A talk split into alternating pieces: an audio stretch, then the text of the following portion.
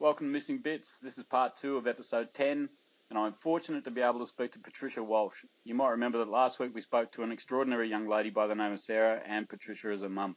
Hi Trish, welcome to Missing Bits. Oh, thank you Gary, good to be here. How's your day been? It's been good. I've been back at school with some 860 odd children that are at the primary school that I work at, and we've had kindy orientation day today and a bit of rain, so it's been interesting. Sounds like a busy day to me. That's a lot of kids. That's always.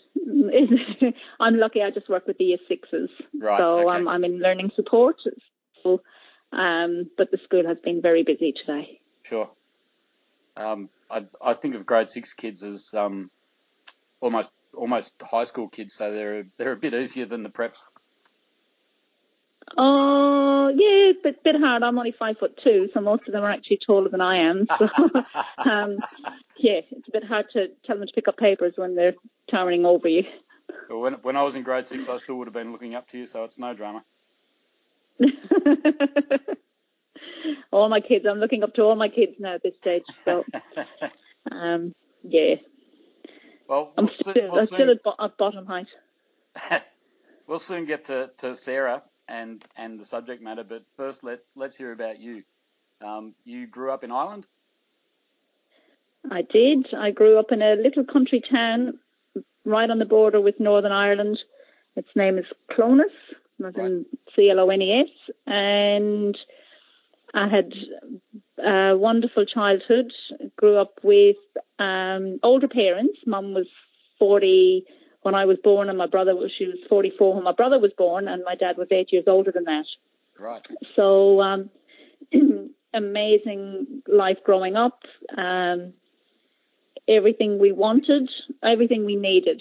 We always had what we wanted. Like we got what was needed, and yeah, there was no. We had no car. We walked everywhere, or people brought us places, but we never went without. Sure. And it was. It's a famous little town in the fact that there's 3 Catholic churches in the parish, and 2 are in the north, and our the main church is in the south. So we lived right on the border, and I grew up with the troubles in the 70s. Yep. And but from that town, so much has come out of it. We've had a world champion boxer by the name of Barry McGuigan, who was known as the Clones Cyclone. So I don't know if has anybody's ever heard of him, but he was a neighbour of mine, and I grew up with him and his family, and his twin sisters were in my class at school, and yeah, so great little town. Cool. I'm sure there's some boxing fans listening out there that will know exactly who you're talking about. I have no clue. World featherweight champion 1985 was his first world title. Yeah. And our little town of back then probably 3,000 people swelled to I think nearly 100,000 that night with fans just pouring out of everywhere. It was amazing. So it was absolutely amazing. Home of Ulster football as far as Gaelic football is concerned. We hold the Ulster final there every year, and and a lot of other sporting heroes from Ireland have come out of there, and playwrights and actresses and. Yes, and now the next generation of kids, so the likes of Sarah. Yeah, I was about to say that. Jean coming out of there. Sarah. Yeah, and they've embraced her amazingly. Like whenever she's home and that, she's welcomed like one of them. Yep. So she is. My wife's from England, and every time we go there, it's like a big homecoming. Everyone's just so happy to see her. Yeah. Yeah, most definitely. And I was back in August. My mum passed away this time last year, and I was back in August this year just on my own. And to walk down the main street and people waving at you and saying hello, it was like I'd never left. Yeah. Like I left when I was 17 to go to Dublin and that. But I might as well have been living in the town all that time, because it was just everybody still knew who I was for who I was, not because I was Sarah's mum or Mary and Seamus Connolly's, daughter. I was me. Yep. And it's a huge, people say, no, I got teachers I met, and come out and have lunch with us, or, you know, more come and have morning tea. And yeah, it was wonderful. So it was to be able to, you know, just walk back in and it's like you've never left. And you met your husband over there? So, yes, I met Tom. He's from Carrick-on-Suir, so he's down County Waterford, and him and I met in Dublin in 1986. Yes, December 86 we met at a... Back then when I was nursing, we had what was known as nurses' parties every month, and he was in the Irish Air Corps, and one of his mates was going out with the girl that I was training with, and so the boys would come to the parties, and that was it. Sounds like a lot of fun. Been together since, yes. And then he finished in the Air Corps as a mechanic, and I finished my nursing, and Qantas came to Ireland recruiting for some engineers, and we came out for 2 years in 1989, and we're still here. They wouldn't take you back, obviously. Oh, they'd have taken us back, but I think we were quite happy to set up roots here, and yeah, took out our citizenship and bought a house, and eventually kids came along. Yeah. And 3 kids later, we're still here. I've got quite a number of Irish friends, and that story is so similar to them. They came out for a look, and they never went back. Yeah. Well, we knew we were coming for 2 years, and yep. We decided then after we went back and got married before the 2 years was up, and... came back to finish it and said, no, we'll stay. And you settled in Sydney?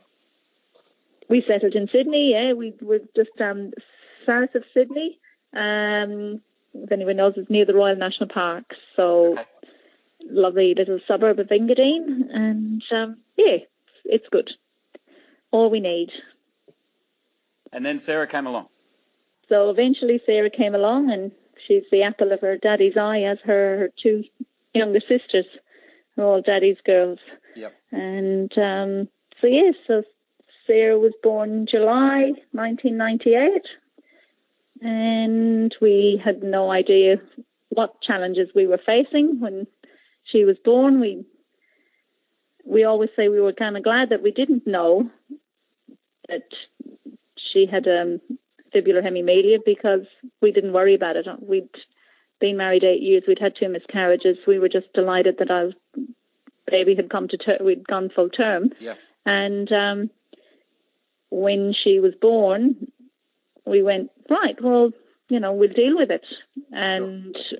At the time, Tom's brother and his wife were living here, and that was the only family we had here. And his sister was overstaying with us at the time for a couple of months. And it was like, right, well, there was no panic either by the hospital. You know, when she was born, it was like, oh, we'll get somebody in to have a look at her. And there's a little problem with her foot. And as we said, she could have had 10 heads. We didn't care. We had a baby girl, and she was gorgeous, and she was ours, and nobody was going to take her away from us. And we had an x-ray the following day, and they came back and said, oh, she's got no ankle bone. And I went home from hospital with a letter for a paediatrician in 10 days' time.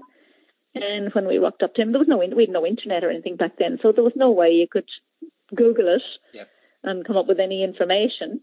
And one of the girls that I was working with, she found some information and gave it to us. And we went, oh, okay, well, we'll see what the surgeon says. And he gave us a choice then at 10 days old. He said, there's 2 paths. We can do limb lengthening and bone grafting. And he said, but I can't guarantee that she'll not get to 18 and have a limp and her legs still wouldn't be right. Sure. Or he said, we can fit her with a prosthesis when she's starting to pull herself up to stand. We let her walk. And once she's walking, we'll take her in and do a Syme's amputation. So yep. Through the ankle. And we came out of there going, yeah, we know which one we're going to do.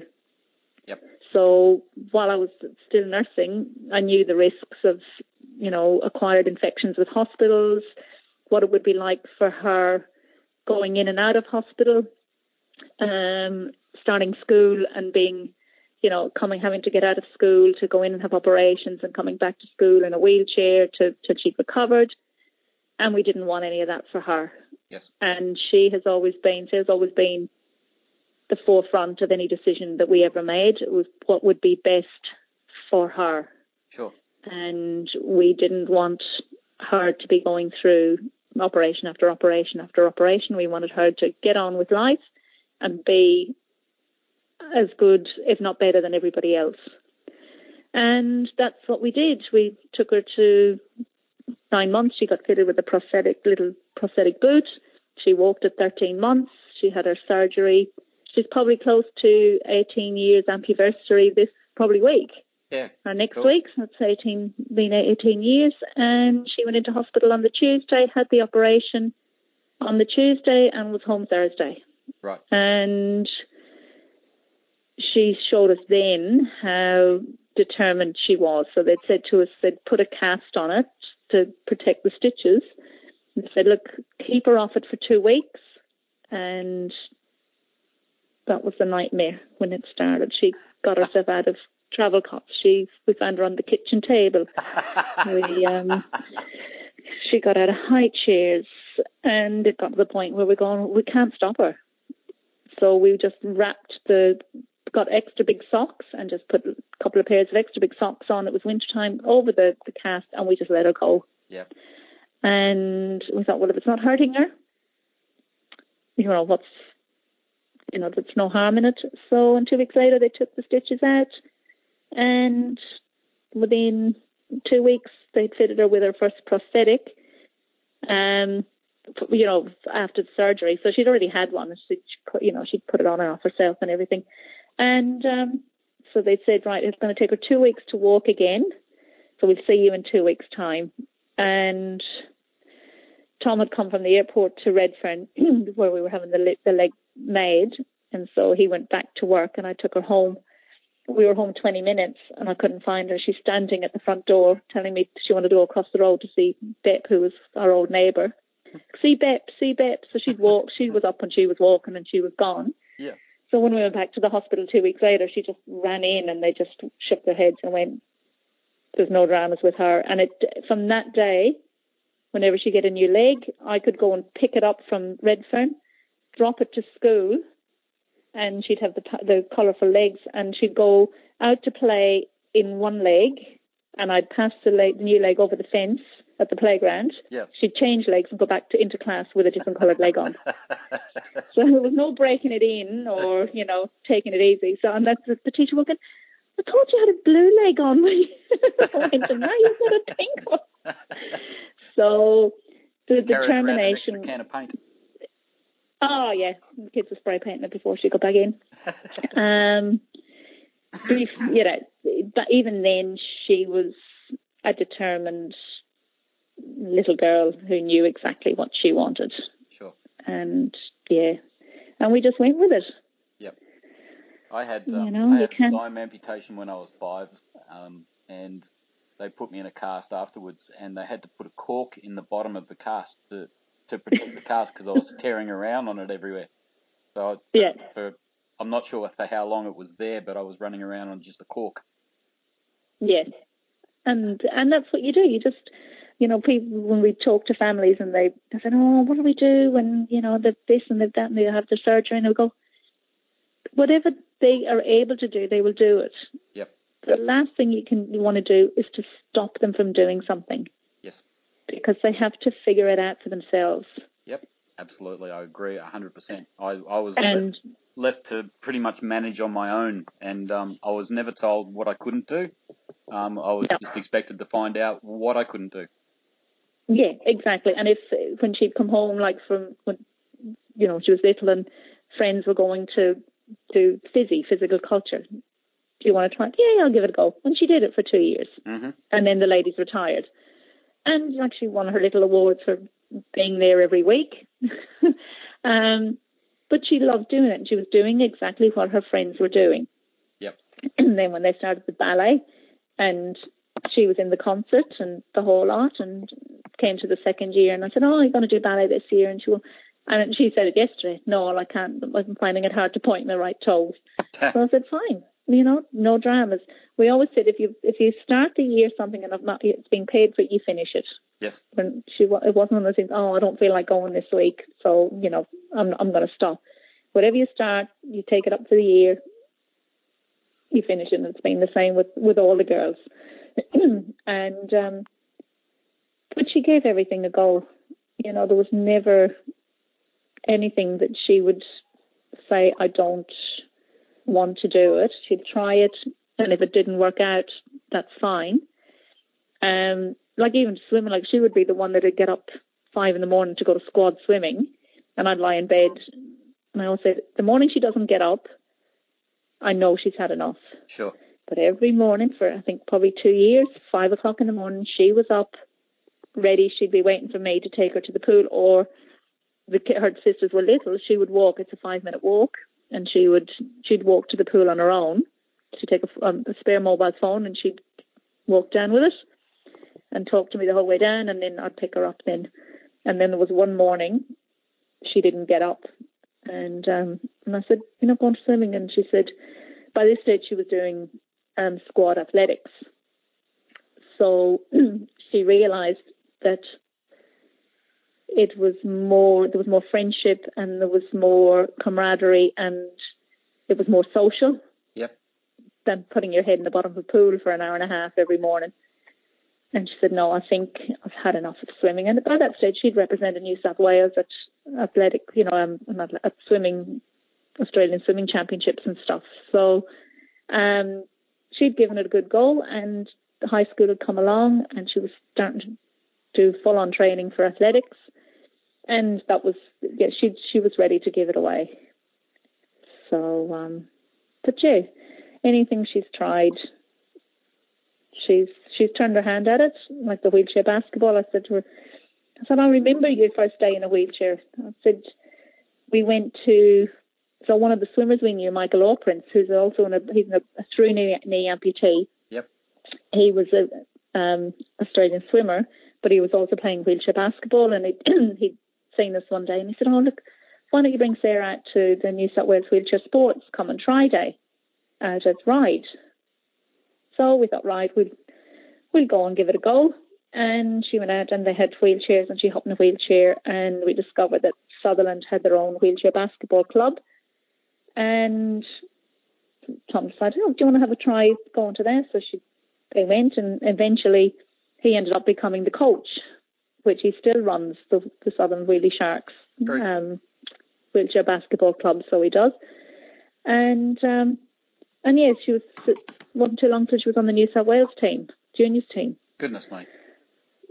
So, she's knocked a few big blokes out of chairs in her day. I've got to say that the two sports that I love watching is wheelchair rugby and wheelchair basketball. They're just insane. Yeah. They are insane. Yeah. And when you've got mixed teams, yeah. Like if you do they do the slams, like they're playing older guys, and some of them were with the Invictus Games there a couple of weeks ago, some of the guys, and she'll get stuck in with them and against them. Yep. No trouble to her. But we soon realised that disability sport is so different from able-bodied sport. Right. They had the women's wheelchair basketball weekend, and Sarah'd only been in a wheelchair, you know, playing wheelchair basketball for a while, and that was the first time she'd actually sat in a wheelchair for any reason. And they went up to Narrabeen, and Sarah didn't have a wheelchair, but Lisa Tesh, who was one of the, I think the Flames, yeah, she's the Australian women's team, she was playing for them, and she has since gone in to win Paralympic medals at sailing, and she's now a state member of Parliament here. She was there, but she was going sailing that weekend, and she left her chair for Sarah to use. Right. So, like, she didn't know Sarah from a bar soap, but she saw this kid who was there who had no chair, left it for her. And when we went up to watch, the way they embraced the younger kids coming through, like, each team was saying, like the team Sarah was playing with and the team she was against were telling Sarah where to go in order to defend or to attack. You know, so you've got the opposition telling the kid where that she should be in order to defend and attack them. And it was just amazing the way I don't think you'll get that with able-bodied sport. Sure. They're just a different breed and an amazing, amazing group of people, those that are involved in para sports. Excellent. Now I've got to ask you what sort of student she was, because as far as she could tell us, there was a bit of Einstein going on there. No, she did say she wasn't the smartest in the class, and academically, Sarah always did enough to get her where she needed to be. Yep. That kind of way, she would put enough of an effort in. She had to work for whatever she got. Like her younger sister is the opposite end of the scale. Right. She's gifted and talented, and the creative kid. She's writes music and writes songs and writes, does drama plays and everything like that. So she's that creative. We've got Sarah, the athlete, and poor Tom has said two of them that are not going to be able to earn any money to support us. So the poor Laura is going to be left with having to care for both parents, because the other two are not going to have careers that are going to make them any money. But so anything she ever got, she worked hard for, and we always knew that whatever grade she got, that was the best that she could get. But she always passed her exams and stuff. There was no dramas. And I remember at primary school saying something to the principal one day, and she went, "Trish, there's a special place in the world for Sarah." And so back then, she said there was. But school reports, yeah, beautiful student, and pleasure to teach. The only comment that I would ever make against her was that she never put her hand up in class to ask questions. Right. She was just the quiet one that would sit there and take it all in. But, she knew, like, when she was finishing school, what kind of we have what's called an ATAR, which is like a mark that you get to combine all the subjects to get into university. And she knew exactly the ATAR she needed to get into University of Canberra to do the course she wanted, and that's all she aimed for. Yep, that's all she had to do. So didn't put herself under the pressure and the stress of anything more than what she needed, and that's what she got, and that's all she needed. And that's, we always say to the kids, we're not expecting, huge ATARs or whatever. Do what it is you want to do, yep, and that's what you aim for. Yeah, there's no pressure from us. Sounds pretty much the same as my boys. They knew what they wanted, and they did enough to achieve that, and then that was done. Yeah. So Katie wants to go into acting and drama. She's 16 now, and Laura's 14, nearly 15, but I haven't got that far yet as to where she wants to go in life. Life's a cruise for Laura. Yeah. There's no stress with her. So I think sometimes too there's a lot of pressure on kids to know what they want to do. Yeah. Too much pressure sometimes. I said, look, do what it is, whether you want to do a trade, go into hairdressing, whatever it is that you want to do, we will support you. Yep. Every decision you make, because there are too many kids, unfortunately, who, they're fulfilling their parents' dreams. Yes, I agree. Not their own. I agree entirely. And every kid is not an extension of their parent. It's a new generation of people that need to move on with the world and take over from where we leave off. Exactly. Doing what makes them happy. What sort of reaction did you get from family and close friends after the surgery? I know. When I had my surgery done, there were quite a number of people, especially in my immediate family, who thought it was the wrong thing. So we had 16 months before Sarah had the surgery, and we brought her back to Ireland. So she was born in July. We brought her back in September. So everybody had seen her back in Ireland with her little foot, and...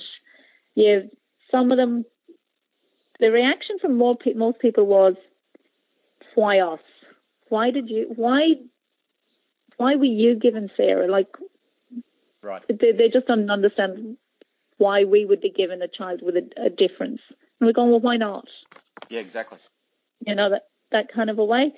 When Sarah was born, the midwife said to us, God only gives special kids to special parents who know how to look after them and deal with them. And we always then, from then on, took Sarah as a privilege to have. Yes. So our outlook with Sarah probably manufactured how everybody else dealt with it. Yes. Because we were happy with it and it wasn't causing us concern, then it was all right for them to be acceptable, to accept it and not be concerned. Sure. And then we took her back again when she actually started to walk in Ireland. So they'd seen her again just before the surgery. And they all realised that it's what was needed for her to be able to live a normal life. Yep. But that's the surgery. And, yeah, there was never an issue, you know, with the surgery. Everybody supported us because we knew it was the right thing for Sarah. Sure. I guess if we had been in two minds as to what to do, then we may have had split opinions from different sides. And, you know, but because we were adamant as to what we wanted for her, then everybody just supported us, and there was no dramas whatsoever. As I said, when she was born, people, that the only thing they had an issue with was why you? I'm going, well, yeah, as I said, why not? Yeah. We were more than capable of dealing with it and living with it and embracing it, and, as I said, privileged to be able to raise a child who was different into the young lady that she is now. Sure. So, yes. How special was it to see Sarah represent her country? Oh, well, I wasn't there for the first time when she was over in Glasgow because Tom took her. British Athletics actually paid for her to go over. So they paid for Tom to go as well. Yep. So I didn't get to see. I watched it on the internet, so that was very, very special. But when her first representation that I got to see was in Doha in 2015, mm-hmm. when she represented Australia at the World Championships for the first time. And it was just amazing, absolutely fantastic as a 17-year-old to see her, don the green and gold, and to, just look back at photographs of her, waving her off at the plane, and she was going off, training camp and what have you.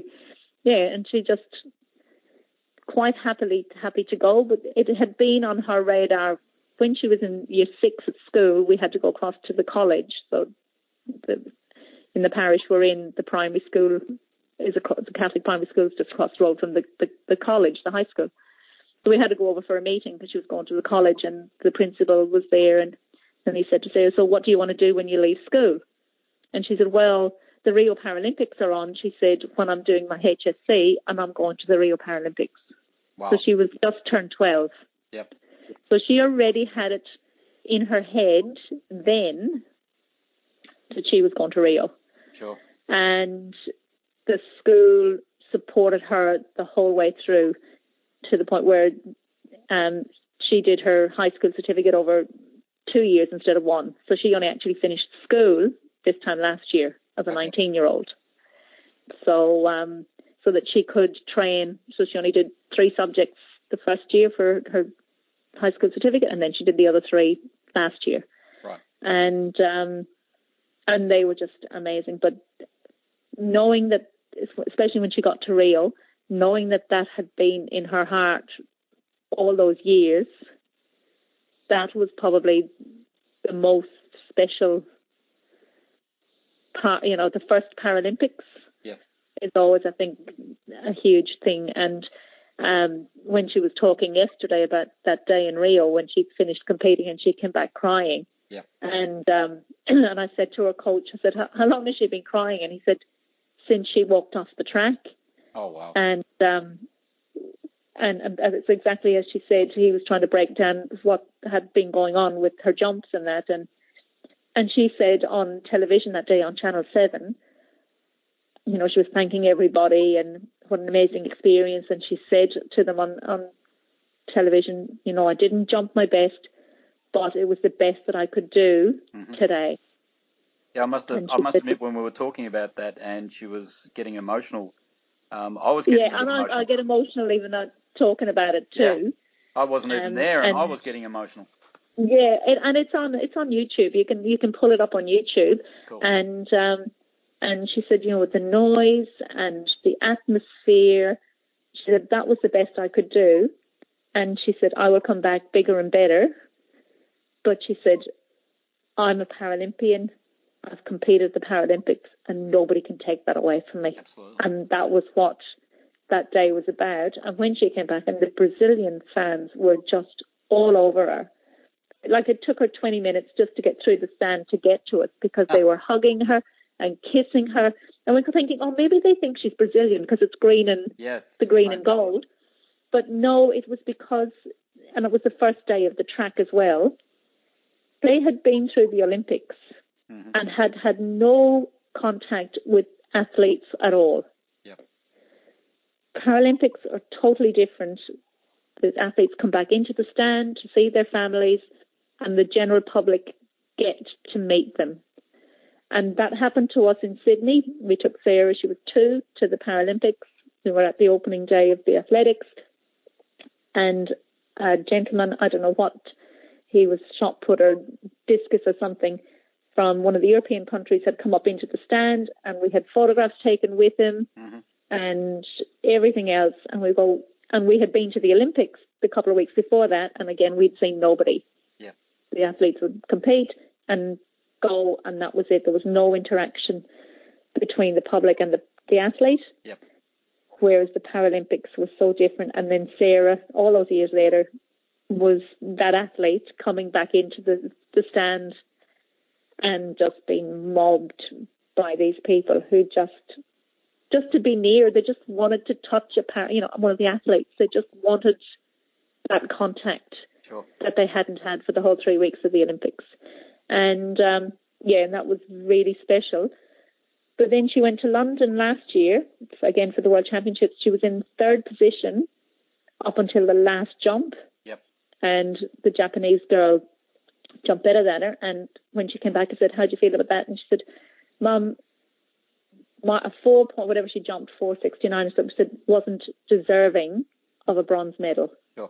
A 5 meter jump was more deserving of a bronze medal, and she said, I didn't deserve to win a bronze medal at 4.69 or 4.79, whatever it was she jumped.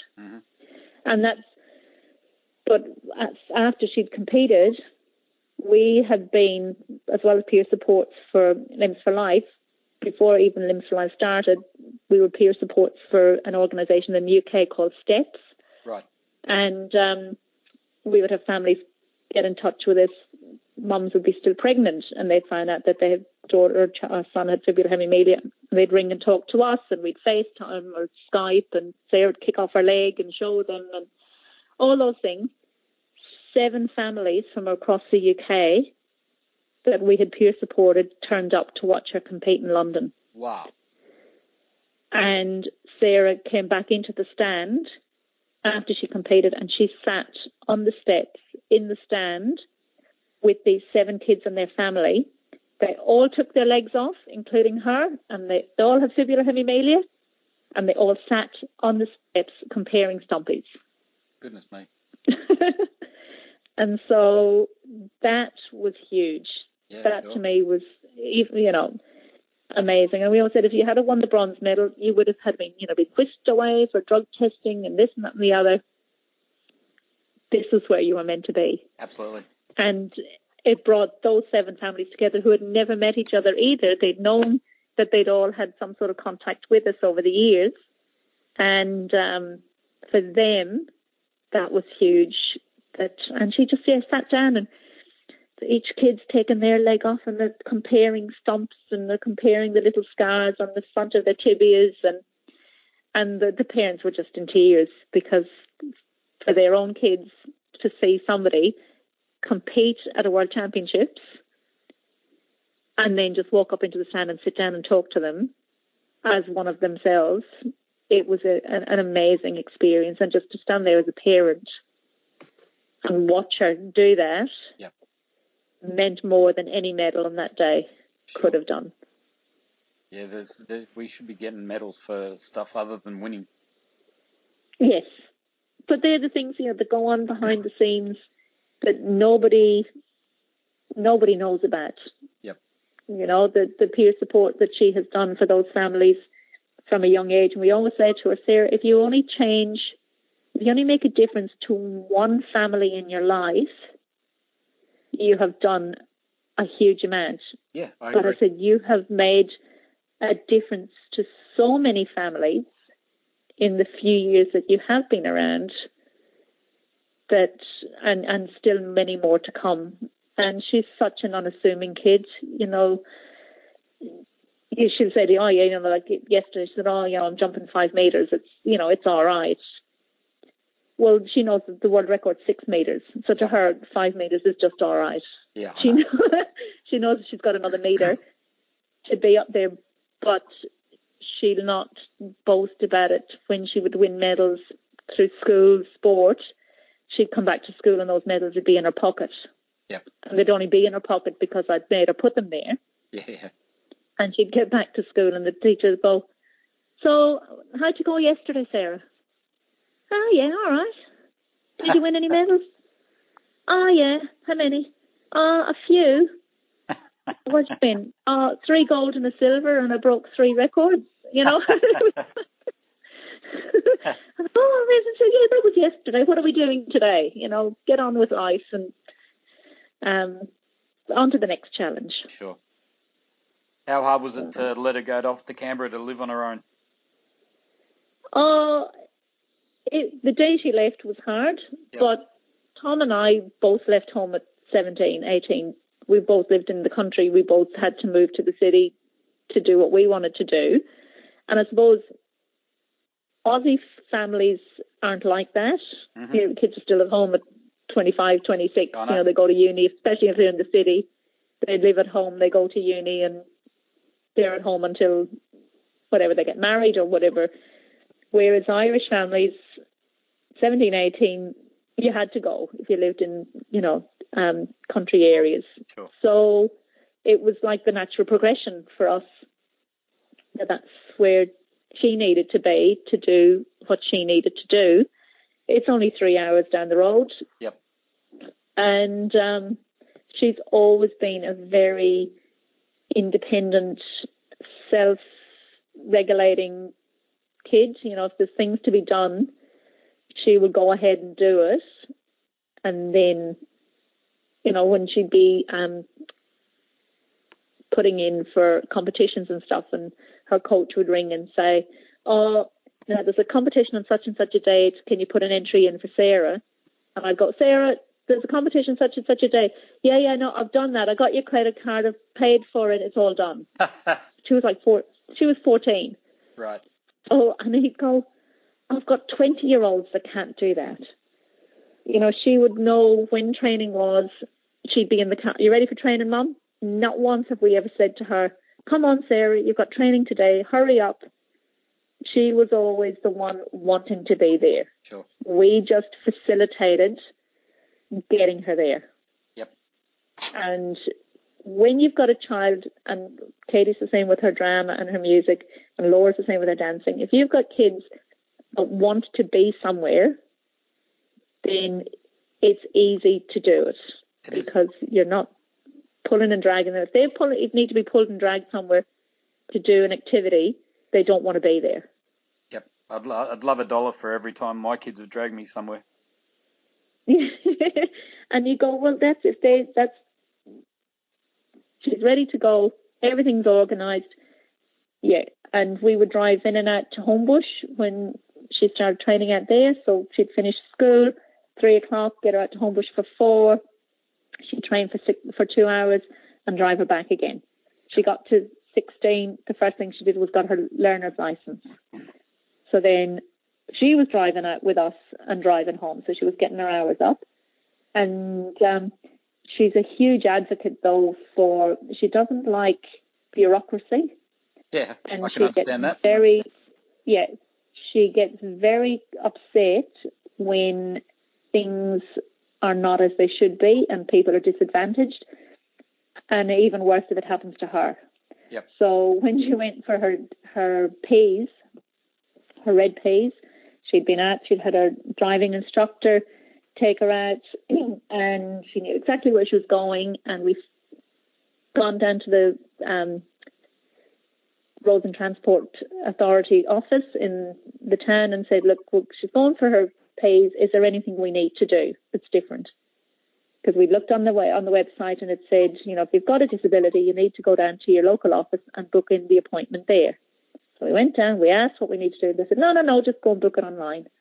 We went home, we booked it online for the date and time that suited us, got the driving instructor to take her down.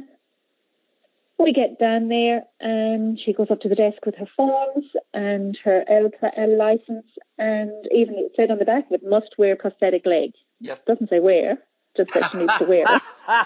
And rocked up, and the guy's filling in all the forms, and the driving instructor said, and you know, she's got a prosthetic leg. And he went, and I was at the door of the office, and I could hear the guy saying, I can't test her with her problem.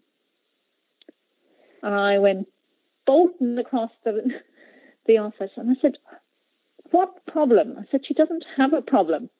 She's got a prosthetic leg. She's been driving for 12 months. I'm not qualified to. She needs a specialised tester. Oh, for God's sakes. So it started there and then. She laid into them. And why am I, you know, there's no different. I've been able to drive a normal car, da-da-da-da-da. Oh, you'll have to go somewhere else to do your test with this tester. So we left it at that, we booked it in, we came back to Ingadine and went into the RTA and walked into the lady that had served us the 3 weeks before that. Oh, my daughter wants to do her P's. Is there anything we need to do? She's got a prosthetic leg. No, just go online and book it in. No, you don't. So we went through the whole issue, and Sarah said, can you please make sure that people know that that's not what you do? Because she said, I don't want to have anybody else go through what I've just gone through today. Yeah. Because people don't know what the right thing is. She said, Mum, this can't happen to anybody else. What can we do? And I said, well, our local state member of Parliament is just round the corner. How about we go round to him? Yep. Because it said it's discrimination. So we went round. He wasn't there, but we left a message, explained to the lady what had happened. That worked for him. The next day I get a phone call from Road Management Services. It had got through to them. So our state member of Parliament had gone to his counterpart to do a Roads and Services, yep. Who then got on to the people. They rang, what can we do? I said, well, the only real solution is, which isn't going to happen, is that somebody comes out to our local area and takes Sarah to do her driving test. I said, because the driving tester yesterday wants her to go to a totally different suburb, 45 minutes away, to do her test. Right. And I said, I don't think that's the way it should be. Yep. So I said, the nicest thing would be for somebody to come and test her where she knows what's going on. Leave it with me. The next day, can Sarah be in Miranda at 3 o'clock on Thursday? There's a tester coming from Lidcombe, which was an hour away, to test her. And okay. She went and did her test where she needed to be. Yep. She got mentioned in Parliament by that state representative when she competed then in Doha. Right. There was a member, he got up and spoke about her and her determination to make sure that nobody else went through what she went through, trying to get her driving test. So, and like it said, ring this number. So I rang the number one day. 45 minutes, I waited for someone to pick up the phone. That's bureaucracy. That was a designated line. Yeah, there was a designated line for people with disabilities to ring to book a driving test. Okay. And when they answered, I said, why is people with disabilities time less important than able-bodied people? I said, somebody who's able-bodied can go online, fill in the form online, book the test online and go and do it. So the person with a disability has to call and wait 45 minutes for someone to pick up the phone and answer it before they can get anywhere. Yep, and then wait 12 months. So, and then wait, you know, for and be told the wrong information anyway. Yep. So she made a difference, and that was her decision. She wanted to know what she could do to make sure that it didn't happen to anybody else. It sounds like she's going to manage in Canberra on her own pretty well. She will manage in Canberra on her own extremely well. Before we finish up, do you have a bit of advice for parents about to go through this sort of thing themselves? Find somebody who's already been through it. Yep. And get their perspective. We unfortunately didn't have that privilege when Sarah was little. There was no Limbs for Life, Limbs for Kids. There was nowhere. The first contact we had with a child who had an amputation was when Sarah was 9 months old, and we met someone at the Sydney Children's Hospital. And that was, for my husband, the first time he'd seen another child having had the same surgery. Yep. And it reinforced with us why we had her surgery so early, because his child was 7 and had to take time off school. Yeah. Talk to someone. Don't wrap them in cotton wool. Just let them be children. Let them crawl through the dirt. Let them climb. Let them ride the bikes. Let them fall off their bikes like Sarah did and break her elbow. Yeah. Let them climb climbing frames. They will find their own way, and you have to let them be who they are, not who you want them to be. Yes.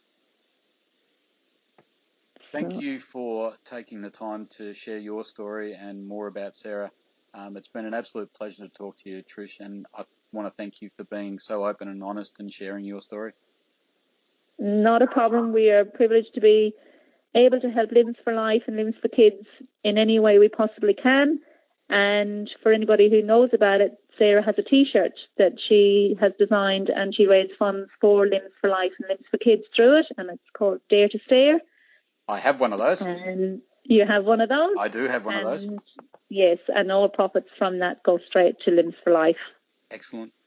I will look up some links like for YouTube and the T-shirt and put them on the show notes. Thanks so much for your time, Trish, and have a great night. Thanks, Gary. Take care. Bye. And here we are at the end of Season 1. I hope you have enjoyed listening and will return with us for Season 2 starting sometime in January. It's been an amazing journey for me. Missing Bits started as just a simple idea. The reality is that it's been a huge learning curve.